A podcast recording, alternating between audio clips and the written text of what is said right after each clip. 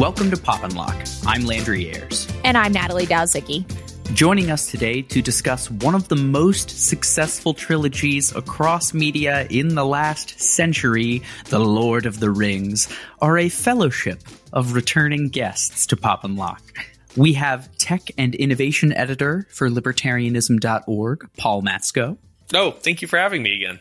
Editor for intellectual history at libertarianism.org, Paul Meany. Thank you very much and the Tomlinson Professor for Political Theory at McGill University, Jacob Levy. Hello again, everyone. All right, guys. After nine long hours of viewing the trilogy for the second time, even to the most oblivious viewer, it's clear that this story is about the desire for power and how power can corrupt even the loveliest of hobbits.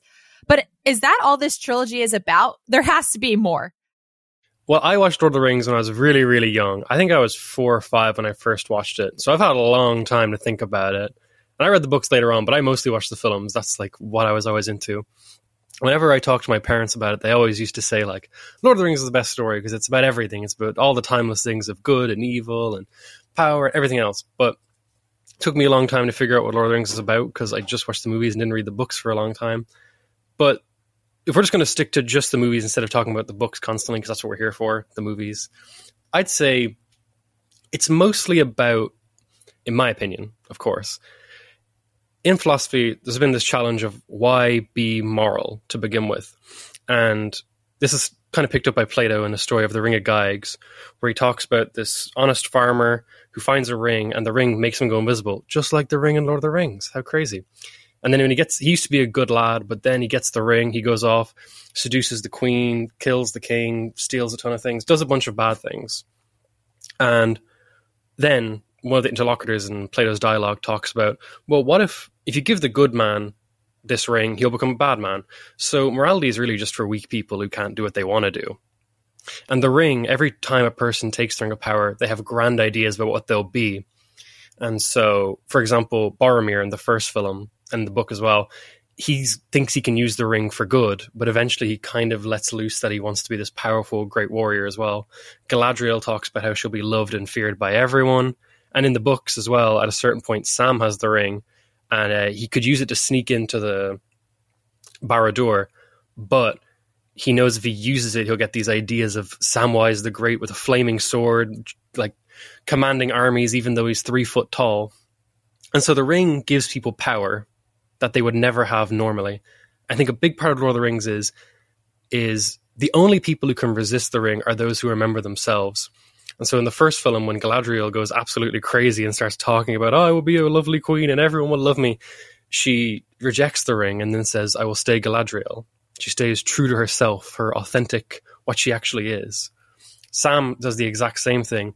His a uh, whole section in the book as well where he talks, where it's kind of like his inner monologue or his thoughts and he goes through these ideas of him being a grand and great warrior but then he goes like no not a not a garden swollen to a realm, realm just a garden.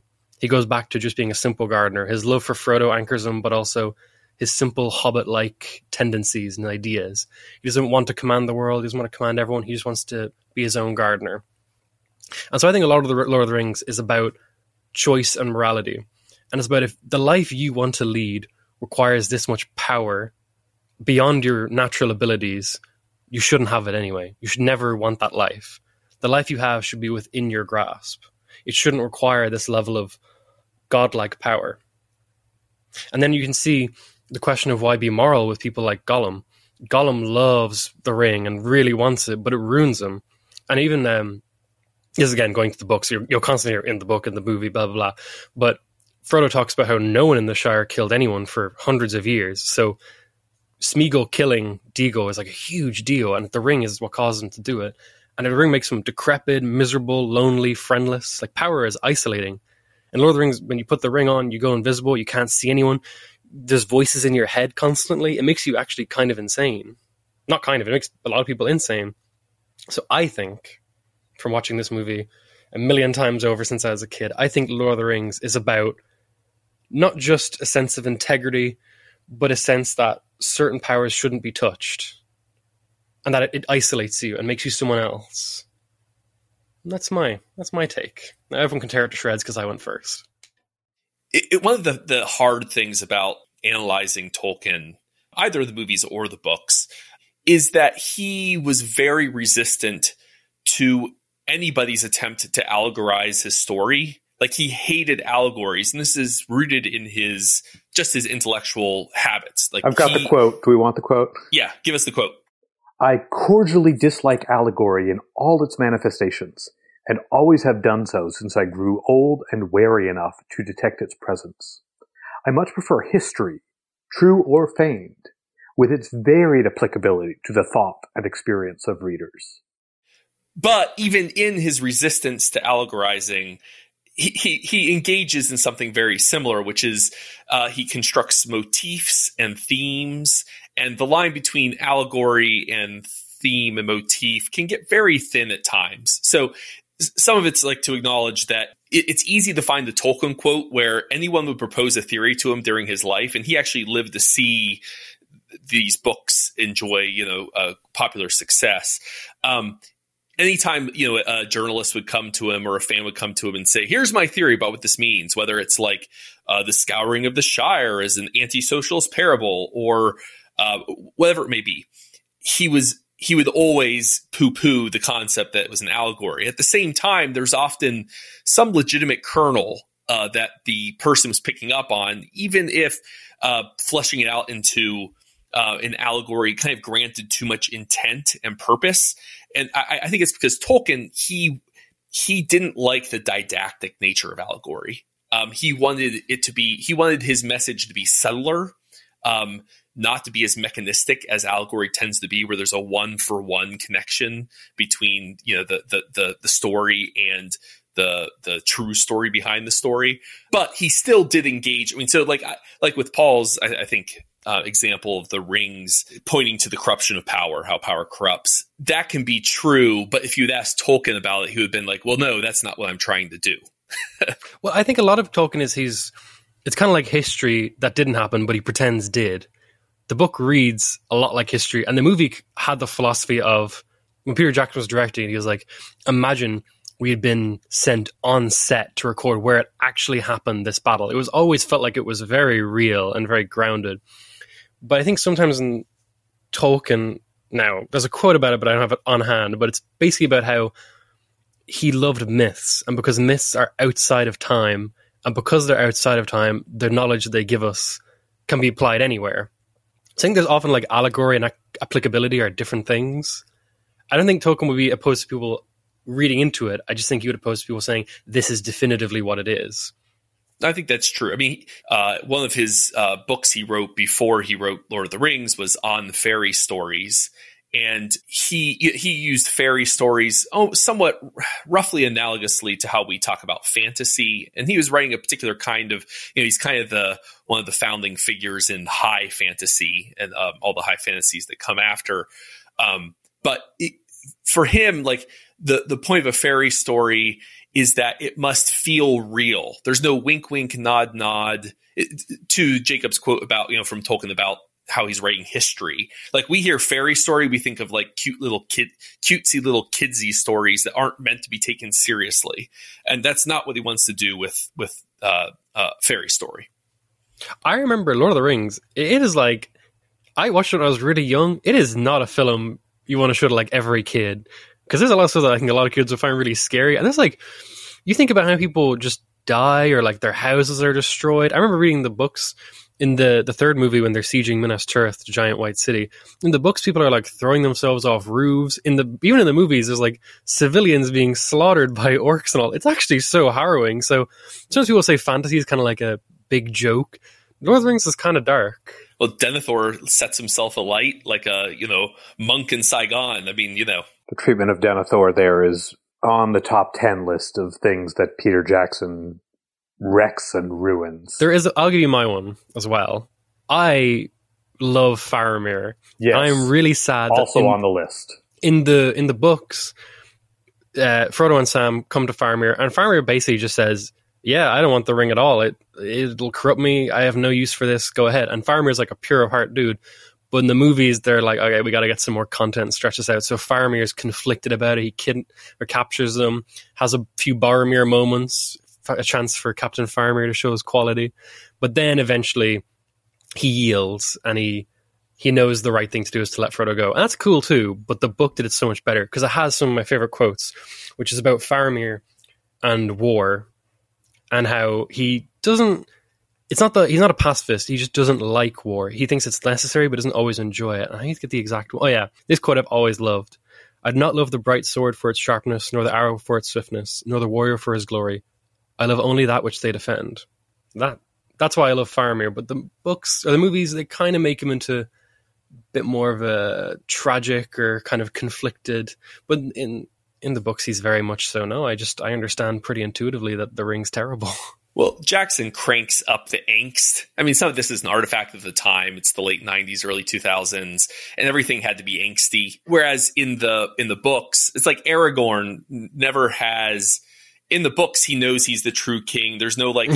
huge self doubt where he has to evolve like uh, in his you know confidence. That that's that's a Jacksonian uh, import, and that's a reflection of kind of you know uh, social norms in the late 20th century. Whereas, you know, and, and I think you can see that in Faramir as well. Everyone has to have their own little angsty arc. Um, and, uh, but yeah, that's, that annoy if, if you're a book uh, a fan of the book first and then you watch the movies that's one of the things that's just going to annoy you every time you see Faramir or Aragorn you know any of these characters portrayed It's my overall theory that ratcheting Aragorn down was in the driver's seat. Jackson wanted wanted a story that was more of an Aragorn unfolding and coming into his own story because he thought that was interestingly heroic. But that means that Aragorn's much less impressive, morally much less impressive as a personality, as a character, until very near the end. And so accordingly, lots of other people who, in the books, are almost as impressive as Aragorn and who are kind of inspired to rise to his level um, have to be reduced. You can't have Faramir morally outshining Aragorn. You can't have Eomer, um, who gets reduced to this kind of side joke instead of being um, really someone who's already It's almost It's a waste Aragorn. of Karl Urban. That's what I say. Oh, absolutely, absolutely. So if everybody else gets taken down a notch, even the Ents get taken down a notch. Um, the in in the movie, the Ents have to kind of get tricked, kind of stumble accidentally into going to war. In the books, they decide to go to war. Um, it takes a long time. It takes a long debate, but they eventually say, no, even if this is the last march of the Ents, even if this is our end, we must defend the forest against the orcs. We must take down Saruman. Um, in the movie, they don't decide that. Merry and Pippin just say, "Well, go drop us off somewhere that's so close that you're going to see the wreckage." But but their decision was not to do it until they get there and get angry. So this this this is, uh, I think, lots of the individual characters who we look at and say, "What happened there in the movie?" It's that they get morally ratcheted down. Elrond gets terribly morally ratcheted down. He spends most of the movies trying to run away from the conflict instead of being along with Gandalf and Galadriel, one of the chief captains and organizers behind the scenes. Now, I do love Aragorn in the films, though, and always have. Ever since I was a kid, coolest guy ever. And then the, the movies do such a good job of making him so much. Like, the books are great, but the movies make him look cool. Oh, he's so cool. Viggo Mortensen is like he was the cool hero for fantasy movies like of that era. Everyone was like Aragorn. He's the quintessential hero. He's got the long like white Jesus hair. he's got the cool sword, but he's like kind of dirty because he's like I've crawled I've clawed my way back from the dirt and like being out in the wild, but I'm also a king. He's got everything you want. Perfect He has Liv Tyler, who was one of my original crushes when watching this movie. I have to admit, I I was, remember I was a big, big Liv Tyler fan at the time. Now I've transitioned into I am definitely an uh, Eowyn stan at Yes. this moment. Oh, I think yes. is a much better character uh, in the movie and is I think portrayed greatly, but a little nostalgic for Liv Tyler. me and my friends, we think Aragorn's the best so much so in our drinking games, we have a thing where we just every time Aragorn does something cool, which is nearly always. He starts off like smoking a pipe in the corner, then he fights a bunch of ring wraiths. Then he like, what else does he do? He fights, he does some stuff in Moria that's pretty cool. He fights like 200 Uruk-hai in his own. Then the next movie he's doing, he's just always on it. So they make him very cool. It sounds like you only get halfway through the movie before you fall asleep when you're playing this game. oh no, you're doomed. there's also one for every time there's a cinematic shot that'll ruin you. I'll, I'll give a shout out to one of the characters they made. Uh, Peter Jackson made less cool, and that's Gimli. So in in the books, he's like this very stoic, determined figure. Um, and in the movies, he's he's the comic relief. He's you the know, it's like. Yeah. which would annoy me. It's going to annoy all the the uh, you know all the um, The short kings. dwarf uh, you know, dwarf stands out there. Like you, you did the dwarves, the elves make get made really cool. Uh, Legolas is, I mean, he's he. They they you know they make him do a little again. This is very late '90s, early 2000s. It's like we got to do some like extreme sports, and so he like rides the shield down the stairs while shooting, and um, that again, the artifact of its time. But uh, yeah, poor Gimli.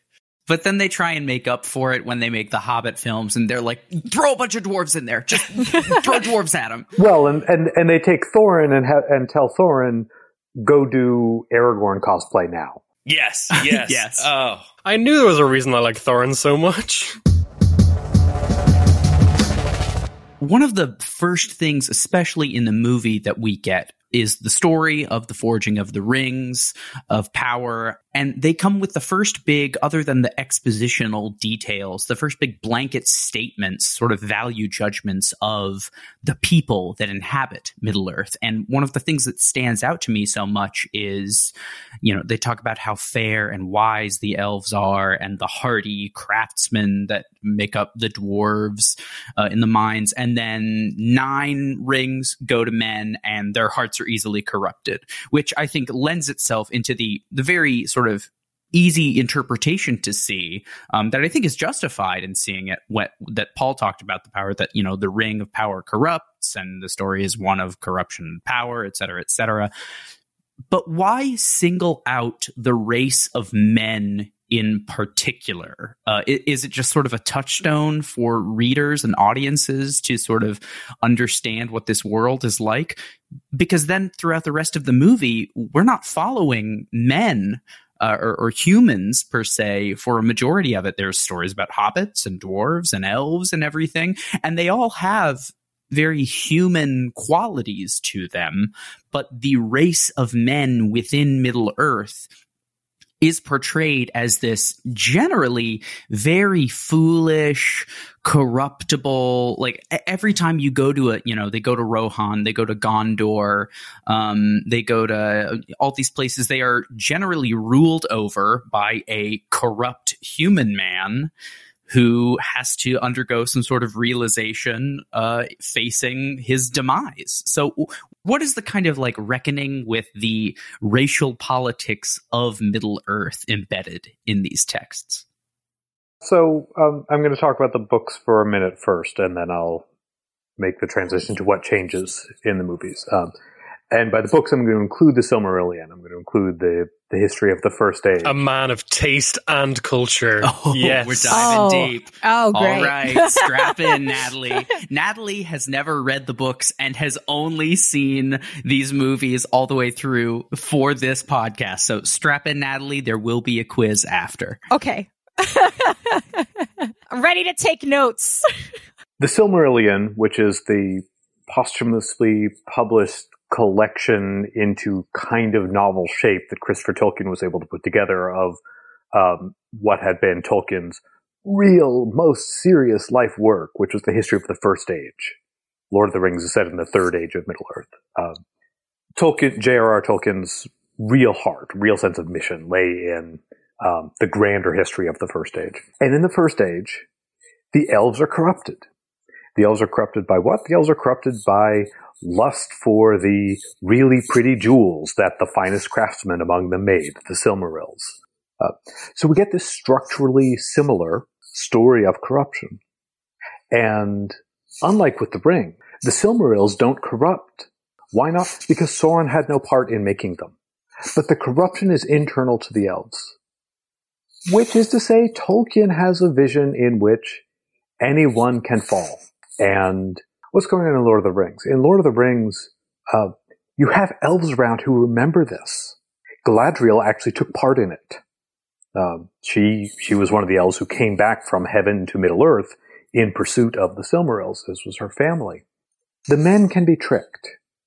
Why? Not because their souls are intrinsically more fragile, not because there's there are racial differences about morality, just because they don't have the same firsthand memory of it. Elves and dwarves, in their different way, can be corrupted. Men and men and dwarves can be corrupted, and hobbits can be corrupted. Insofar as we remember that Gollum was originally Smeagol and that Smeagol was of a kin to the hobbits. In the books in Lord of the Rings, we don't see elves being genuinely corrupted, but that really is just because they've already gone through their version of this. Uh, the books do have racial politics around the difference between, on the one hand, elves who can't be corrupted, on the other hand, orcs who are wholly irredeemable, and then this spectrum of men, where the men who descend from Numenor, the men who are of the same line of descent as Aragorn, within the confines of the Lord of the Rings, everyone is temptable. Everyone can fall prey. Not everyone is redeemable. There's no sign of orcs and trolls being redeemable because their corruption or their their creation was corrupted. On the topic of like orcs, I'd like to step in real quick that Tolkien kind of has an idea of good and evil, a bit like Aquinas, in that he doesn't believe that evil exists. Evil is more like it latches onto things that were good and makes them worse, but evil doesn't exist on its own. It's kind of like the way a shadow can only exist with light.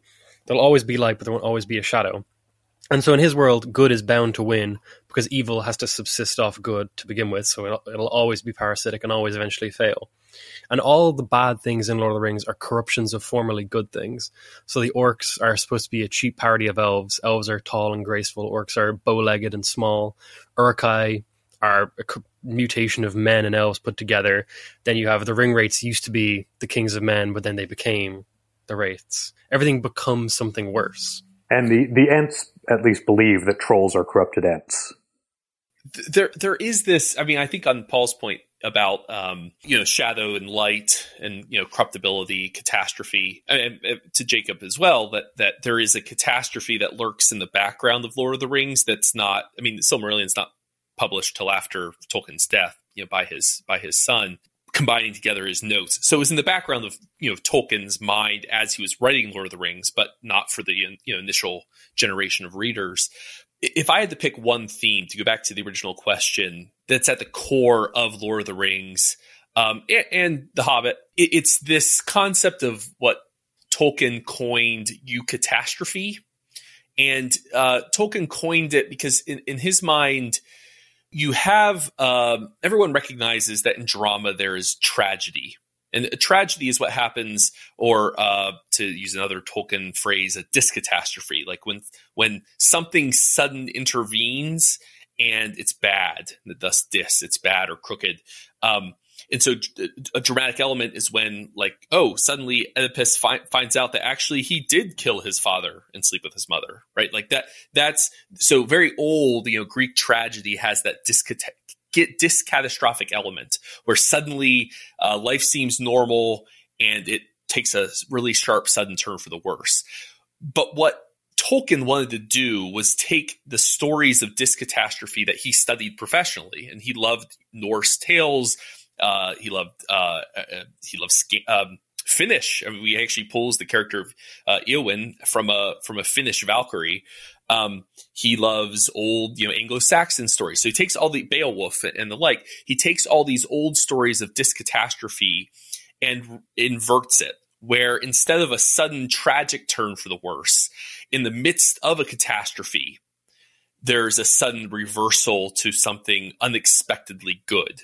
Uh, and, and, to use a Tolkien quote uh, from On Fairy Stories, it is the mark of a good fairy story of the higher or more complete kind that, however wild its events, however fantastic or terrible the adventures, it can give to child or man that hears it, when the turn comes, a catch of the breath, a beat and lifting of the heart, near to or indeed accompanied by tears, as keen as that given by any form of literary art and having a peculiar quality.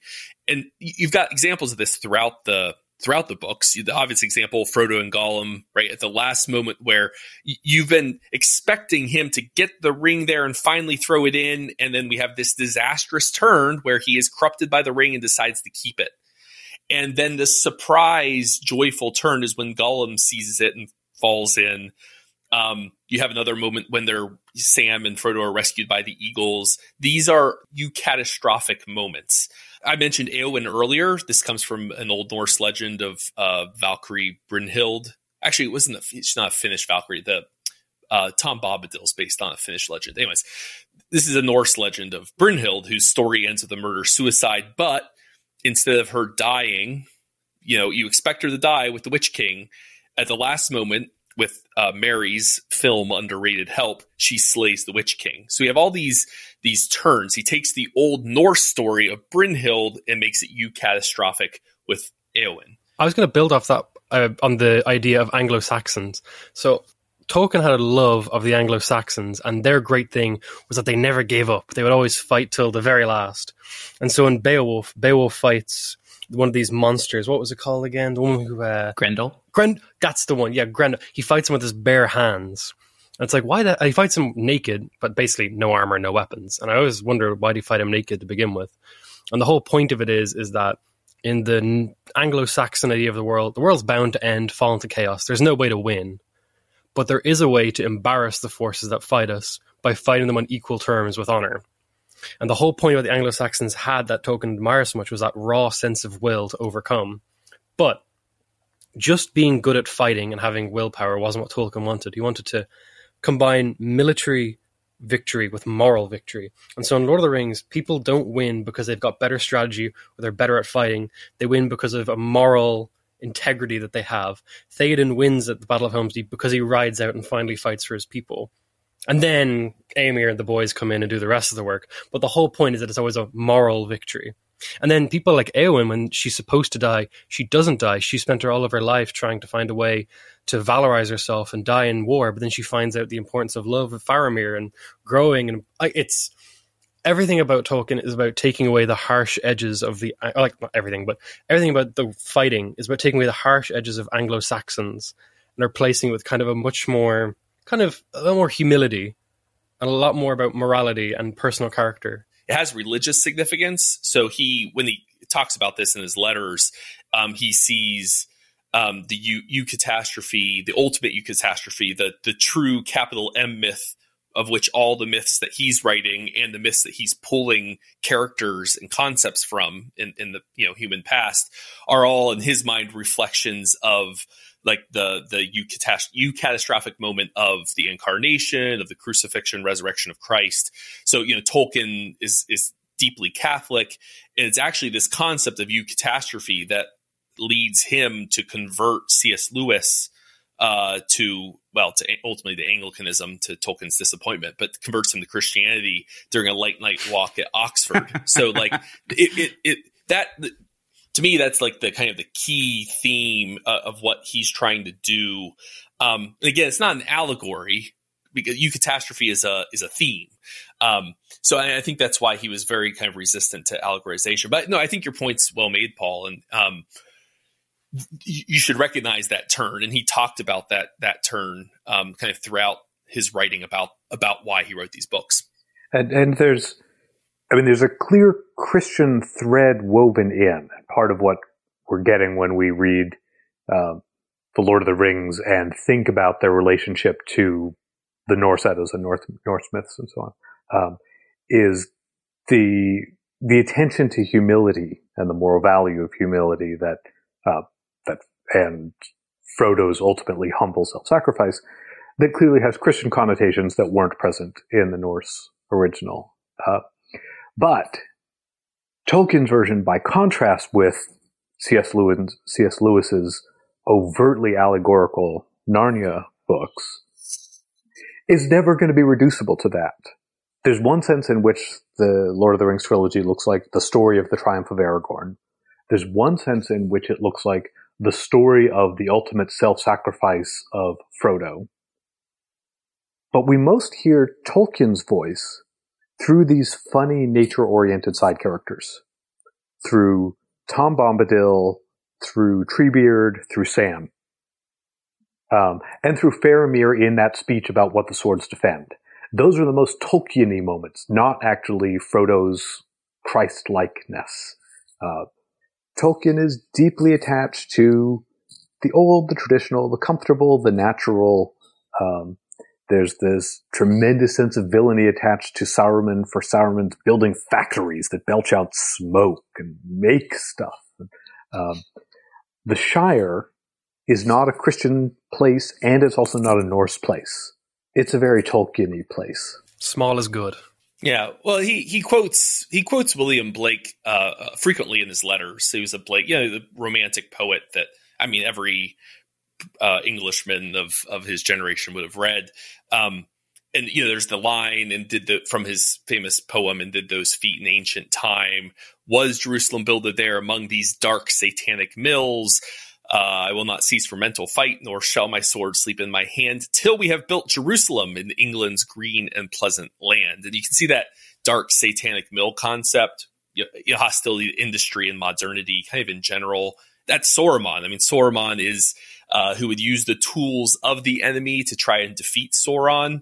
Um, the scouring of the Shire is to remove these grim factories, uh, which uh, in Tolkien's letters he says that like the the grim mills in in the Shire, you know, when when the hobbits return, he kind of had in the back of his mind his childhood hometown of I think it's pronounced Sarehole or uh, being swallowed by industrialized and expanding Birmingham, and the old mill was decrepit.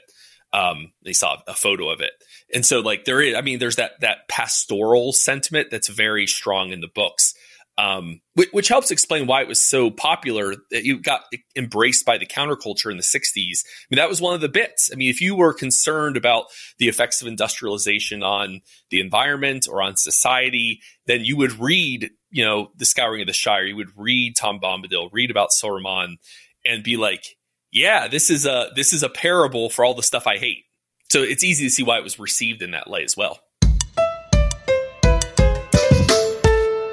while I was watching the first movie specifically, I was like, wow, they're like aren't a lot of female characters in this story and they don't really have prominent roles. But as, as Paul Meany pointed out to me in my notes by the third movie, I was like, oh yeah, strong female character. Put it in the notes. Um, so I was kind of curious. Can we talk about why her role, especially in like, if you look at fantasy film, like in a larger context, was so legendary and how it, how it kind of changed the way females were portrayed in future fantasy films too.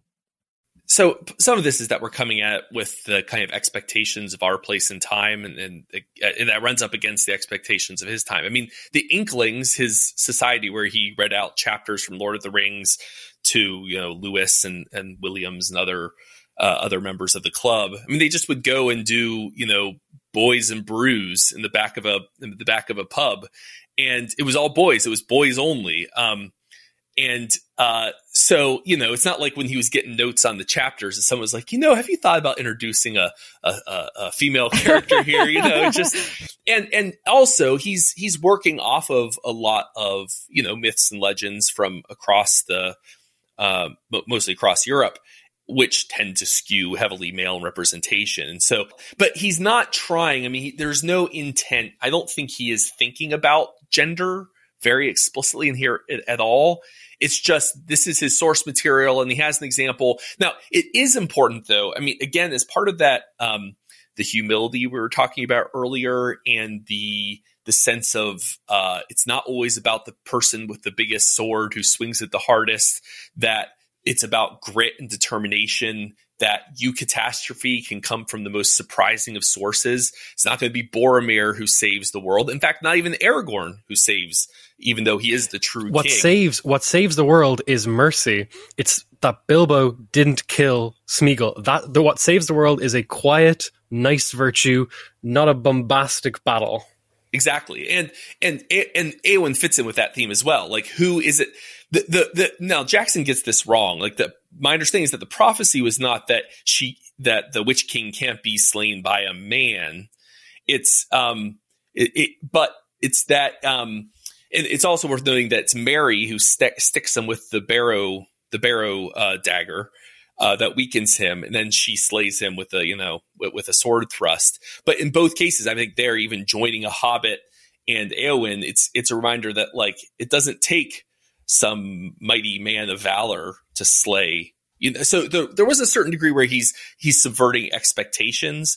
There is a feminist reading of this, and that that is done all the time, which is to look at that general theme of the subversion of expectations. That uh, it's not going to be up to your Aragorns and Boromirs; it's up to the hobbits, to the marginalized, to the people who are looked down on and dispossessed in society.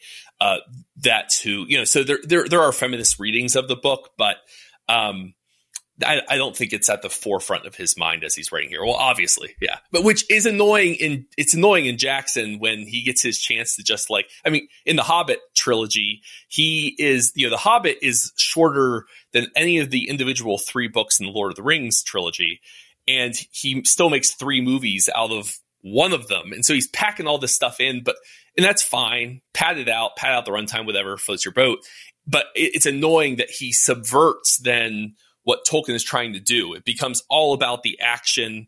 Uh, it becomes all about you know uh, Bilbo, uh, you know um, Martin Freeman like takes he actually takes on Azog with a with a with his sword drawn and like has a little fight. It, it, becomes about martial courage. It becomes about ra- rather than grit and determination.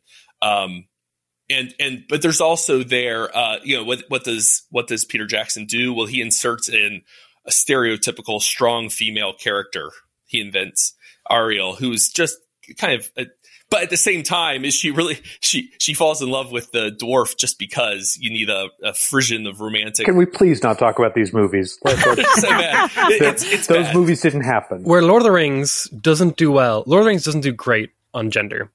That's it doesn't do great. There's not many female characters. Arwen does some cool stuff. Eowyn does some cool stuff in the movies but even then, Eowyn's story is more about her coming to grips with a different kind of life and not being a militaristic person. But I said earlier, what I think is very true about Lord of the Rings. People skip over is, Galadriel, by the way. Oh yeah, she's great too. There, there is an important woman character. yeah, but in the movies, she's like barely in them, and we're on the movies. What I was going to say is that Lord of the Rings, what I think it does have, especially in the movies, is a very important message of like a very different kind of masculinity. Because all the characters in the movies, they cry, they embrace each other, they kiss, they sing. There's no, oh, that's like, you know, that's a bit girly or that's a bit effeminate. They're very emotional. And from a young age, I kind of watched Lord of the Rings had a very different perception of what manly meant. Because manly for me meant Aragorn, and Aragorn has the full range of emotions in the movie. He cries, he does, he has happy at moments, but like he embraces all of his friends. I remember in the third movie when I was really young watching it, Sam and Frodo just hugging each other as they thought they were going to die. I was like, oh my god. I just I remember reading some people talking about it, and they were saying I'd never seen two men, like two not gay men, so like lovingly embrace, and the fact that you can you know love the homies too. So I think that's what Lord of the Rings for me has excelled at as a movie. The books do a great job, but the movie really cements it for me as a non-aggressive, not toxic or chauvinistic, but a very nice, humble masculinity. Though there is a, I mean, the Sam and Frodo relationship, one of the things that the movies strip out is that it's very clear in Tolkien that it's as much a commentary on like social uh, hierarchy and stratification as it is on male friendship. Like it's very clear in the books that he is Frodo's servant. And that's emphasized. He calls him master. Uh, it, the, the whole uh, friendship might develop between them, but whereas in the movies, well, they're just best friends for for they're besties and so it, it, there is some, again, some stuff that would have made a lot more sense in the context of 1930s uh, upper middle class Britain um, that doesn't translate. And cha- yeah, I'm fine with Jackson changing that. But both both Merry and Pippin and Legolas and Gimli have very loving male friendships without uh, without the master servant relationship. But isn't Sam supposed to be based off the Batman from World War One? He used to bring around or protect officers in they're called Batman. They were kind of like uh, officers, bodyguards in World War One. If you read if you read stuff like um, Murder on the Orient Express, as a character who's like, I was this guy's Batman, but a Batman was just like a bodyguard. But Sam's based off Tolkien's own experiences with like lower class men guarding officers, and was something he would have observed firsthand. And they're all they're always very loyal, apparently. So it makes sense that Sam's based off of them. Can we talk about the, the cutting of the scouring of the Shire? Oh, of course. So, Natalie, the books end with the denouement where Sauron and Wormtongue have gone and taken over the Shire. And they are running it as their own little thugocracy with the help of Saruman's semi-orcish human servants. Uh, they corrupted some of the hobbits a little bit, but fundamentally they've just taken over and they're looting it for all it's worth and they're fouling and polluting everything and they're cutting down trees for no good reason. Uh, and the hobbits, and particularly Merry and Pippin, uh, who have at this point risen to the rank of being a knight of Rohan and a guard of Minas Tirith and are figures of martial virtue. They go and they raise the Shire in rebellion and without Gandalf's help. Gandalf takes them to the boundaries of the Shire and says, I'm going off to talk to Tom Bombadil. You guys have grown up now. You get to deal with this for yourselves. And they go back to the Shire and they rid the Shire of Saruman's rule. Uh, this is politically important and politically valuable, as well as being a sign of the hobbits having matured in a way that the movies don't wholly let them it's a sign of a self-governing society cleansing itself of autocracy and corruption and it, it, it, pains me so much that we didn't get the scouring of the Shire in the movies. But also a part that's important to think about the Shire and the scouring was what it looked like before that. And before that, there was a mayor who didn't really do anything uh, in the Shire, and there was also sheriffs who looked after stray animals. There was basically no crime there was no real government at all. There was just people kind of working together and living in pretty much harmony in a very idyllic and gorgeous setting with eight meals a day. So it's a big transformation what happens to the Shire. Yeah, Saruman's regime introduces taxes and the taxes are bitterly resented. It's perfectly well understood that the taxes are just confiscation. But it, it is possible to to make it overly libertarian sounding, which is, you know, uh, Tolkien was was no libertarian. Uh, uh, he he was a he he was a critic of. He didn't like politics. He he he t- he talks in his letters about how little interest he has in you know the argument over whether the socialist labor party is going to win or the conservative tories like how just completely disinterested he is in the politics of his time. And he was always very resistant to people trying to impose a political vision. But that doesn't mean he didn't have a political vision. He did. And it was this kind of yeah romantic pastoral even communitarian. I mean has something closer in form to probably to the to to to not, yeah 19th century um, communitarian or even Georgism than it does to uh, 20th century political movements. Because Tolkien's kind of a man out of time. Um, at his heart, he's a he's a 19th century you know romantic pastoralist. So I mean, it is there, but it's possible to. I mean, because like a libertarian reading, I, I'm sensitive to ways in which he's anti-modern. He he writes about how uh, Tolkien in his letters talks about how he, he doesn't like cars. Cars help destroy the pastoral landscape. He doesn't like heavy industry. He likes old simple industry like mills, water powered mills. Have you heard the story about how when he was given a voice recorder, he said a prayer before? Yeah, he, he they gave him a voice recorder like he records one of Lord of the Rings, him reading it, and he did a quick prayer beforehand just in case because he was that like he re- and he hated advertisement even too. I think like yeah. Tolkien, Tolkien's no libertarian, but I think there's a lot of good themes within him. And one of the things I yeah, really like yeah, is one sure. of his letters where he says as follows If we could get back to personal names, it would do a lot of good. Government is an abstract noun, meaning the process of governing, and it should be offence to write it with a capital G or refer to it as people.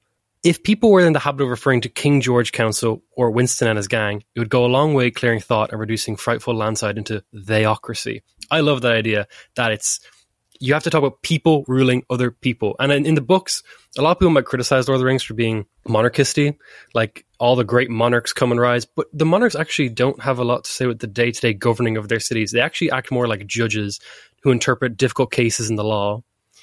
And in Lord of the Rings, it's a lot more about small is good and knowing who's ruling you and knowing everything around. I think libertarians could take a lot of. Tolkien, of course, was a Catholic and he believed in subsidiarity, the principle that everything should be dealt with in the lowest level possible. I think that's where Tolkien, not a libertarian, but we can look at him and say, those are some good ideas, my guy. All right, I kind of have I have a fun question that I want to ask. um, I want to know who everyone's favorite character is. Sam. Sam is the true hero. He's the true hero. it's because of him that everything is actually gets to happen in the context of the films.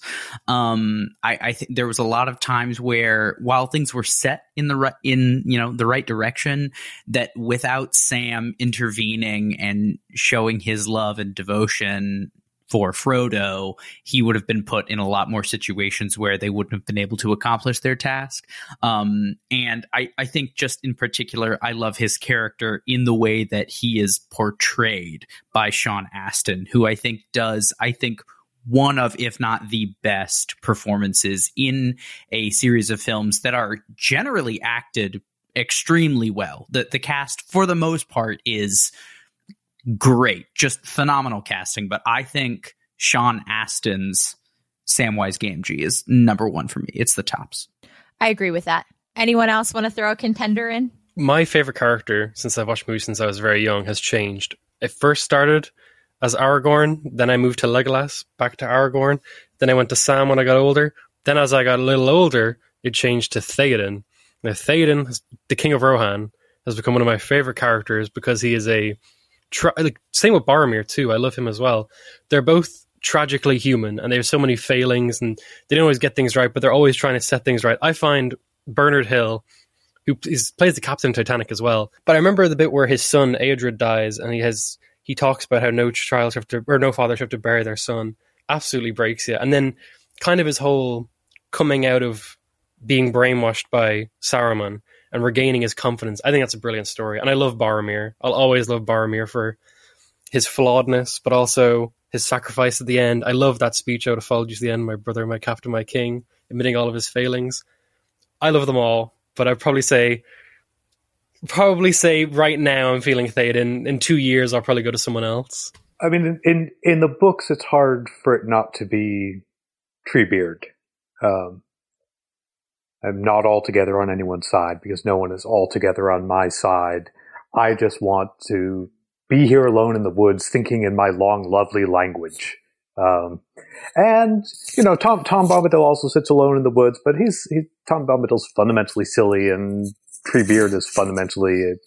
I'm going to sit here and think my deep thoughts, and, and there's something lovely about that. But uh, but I I'll say an underrated character in these conversations in both the book and the movies is Merry. Frodo has been raised by Bilbo the Adventurer and has been cultivated in an important way by both Bilbo and Gandalf that you are going to be someone who is going to go off and be important someday. Um, the only question is when. And at, er, early in the book, it's already clear that Frodo knows that this is probably more or less what's expected of him. Um, Legolas is the son of a king. Gimli is born to a family of adventurers uh, who retaken the Lonely Mountain. Uh, and Pippin is a fool of a Took until near the end. But we go through the books, and when the hobbits are being treated as fundamentally childlike, they're literally being carried around a lot of the time. Uh, and even Frodo hasn't yet fully come into any sense of leadership. Uh, Merry is steadily maturing and he's paying attention. He's reading the maps in Rivendell. When Merry and Pippin get separated and get kidnapped by the orcs, it's Merry who has his wits about him and says, well, if Gandalf's not here and Aragorn's not here and Frodo's not here, we have to do for ourselves. And without having been raised with the expectation that he was going to be uh, a leader, someone who had presence of mind in combat, someone who was going to see the world, he just figures it out. I'll second. Merry was uh, was so you took mine, but I I um all all on the underrated theme, and maybe this gets into a common complaint by people who only ever watched the the movies. So you've probably heard the one where it is uh, if the eagles could fly them away from Mount Doom, why couldn't they fly the hobbits to Mount Doom? And just obviate the entire necessity for this long trilogy of, of films and boop, bada bing, bada boom. It's it's all over just like that. Um, is that it's rooted in a, a change that Jackson makes to um, to a lot of the non uh, anthropoid characters. So, like, you know, the Ents, what he does with the Ents is of a piece with this. The same thing's true with like Tom Bombadil getting cut out. Now, and again, I don't fault Jackson for removing Tom Bombadil because even Tolkien acknowledged that Bombadil didn't really fit with the plot. But he wasn't, it, it, the movie's not just, I mean, the books weren't just about plot there was stuff in there that he put in because he liked it. He had worked on it in other places, and um, Bombadil is kind of a foil for uh, Sauron. Sauron, like that. Um, both of them are masters. Bombadil is considered a master, but uh, uh, Bombadil is he lives in harmony with uh, with it with the forest, whereas Sauron wants dominion. I mean, so they're they're kind of foil characters, but he takes he takes Bombadil out because Bombadil doesn't fit in the kind of an epic story uh, a struggle between superpowers, between good and evil. And Bombadil is someone who sits who sits apart, like literally from the plot in a sense, and from that kind of that that struggle that defines so much of the rest of the uh, uh of the trilogy. Um, and same with the Ents. You know, he kind of uh, Jackson changes the Ents uh, to make them, uh, frankly, less less interesting and impressive in the movies versus in the books. But the same thing he does with the Eagles. And so the Eagles end up being underrated because in the movies, the Eagles are just these like, they're essentially just dumb birds who um, Gandalf can summon. He sends off a moth and like, oh, send the moth, get the Eagles to come act as a deus ex machina, right? Like move the plot forward. But in the books, it's very clear the Eagles are intelligent just like the Ents and they have they're, they're, you know they have their own society they have their own conversations and they have their own motivations in the movies they just exist to help the uh, you know the, uh, the, the the human elfish and dwarf they to, to move the plot along for the people that really matter to Jackson but in the books they're their own separate society it's not like they're they fly high above so what happens whether Sauron wins and the elves lose and what happens they're removed from that. They have their own sets of concerns and interests, and that kind of gets stripped out of the movies. So I would say the Eagles are underrated, uh, properly rated by the books, but underrated by the movies, and that, that also explains why they don't fly to, to Mount Doom because like that's just not they have their own interests and their own uh, set of motivations, their own society. They don't just serve at the beck and call of Gandalf. And when you make them do that, that so Jackson introduced an unnecessary question uh, by making them into essentially dumb birds. People had always asked that question about the books too, and the answer is the Nazgul would have ripped them to shreds. Exactly, that's what I always say. they have a bunch of dragons there. Why would they just go, "Oh yeah, I'm going to suicide charge into this for people I don't know and don't care about"? it's always frustrated me that question. The second you said it, Paul, I I was about to cry. Really, as a huge fan, I've just had to answer it for years, and it makes me more and more miserable every time I do. every time a journalist wrote a review of the movie, that somehow it, it seemed to make its way into the review. Like, we don't get why it was also necessary; it had to be so long. yeah, nine hours of your life or more. It's slightly more than nine hours of your life. I watch the extended editions every Christmas, so so, so, so, I'm a little concerned, Natalie. It doesn't sound like you watched the extended versions. Uh, no, I did not watch the extended versions, and you know, there's just some things I can't devote time to. That's one of them just the most popular book and movie for the last hundred years. Yeah, you're lucky we're only doing one episode. Well, so now what you need to do now is go watch the uh, Ralph Bakshi version, the animated version from the '70s. That's like that's the next level of, of fandom. Thanks for listening. If you want to challenge Natalie, a true Tolkien head, to some Lord of the Rings trivia, make sure to hit us up on Twitter at Pop and Locke Pod. That's pop, the letter N, lock with an E like the philosopher, pod. Also, make sure to subscribe to us on Apple Podcasts, Spotify, or wherever you listen to podcasts. We look forward to unraveling your favorite show or movie next time. Pop and Locke is produced by me, Landry Ayres, as a project of libertarianism.org. To learn more, visit us on the web at www.libertarianism.org.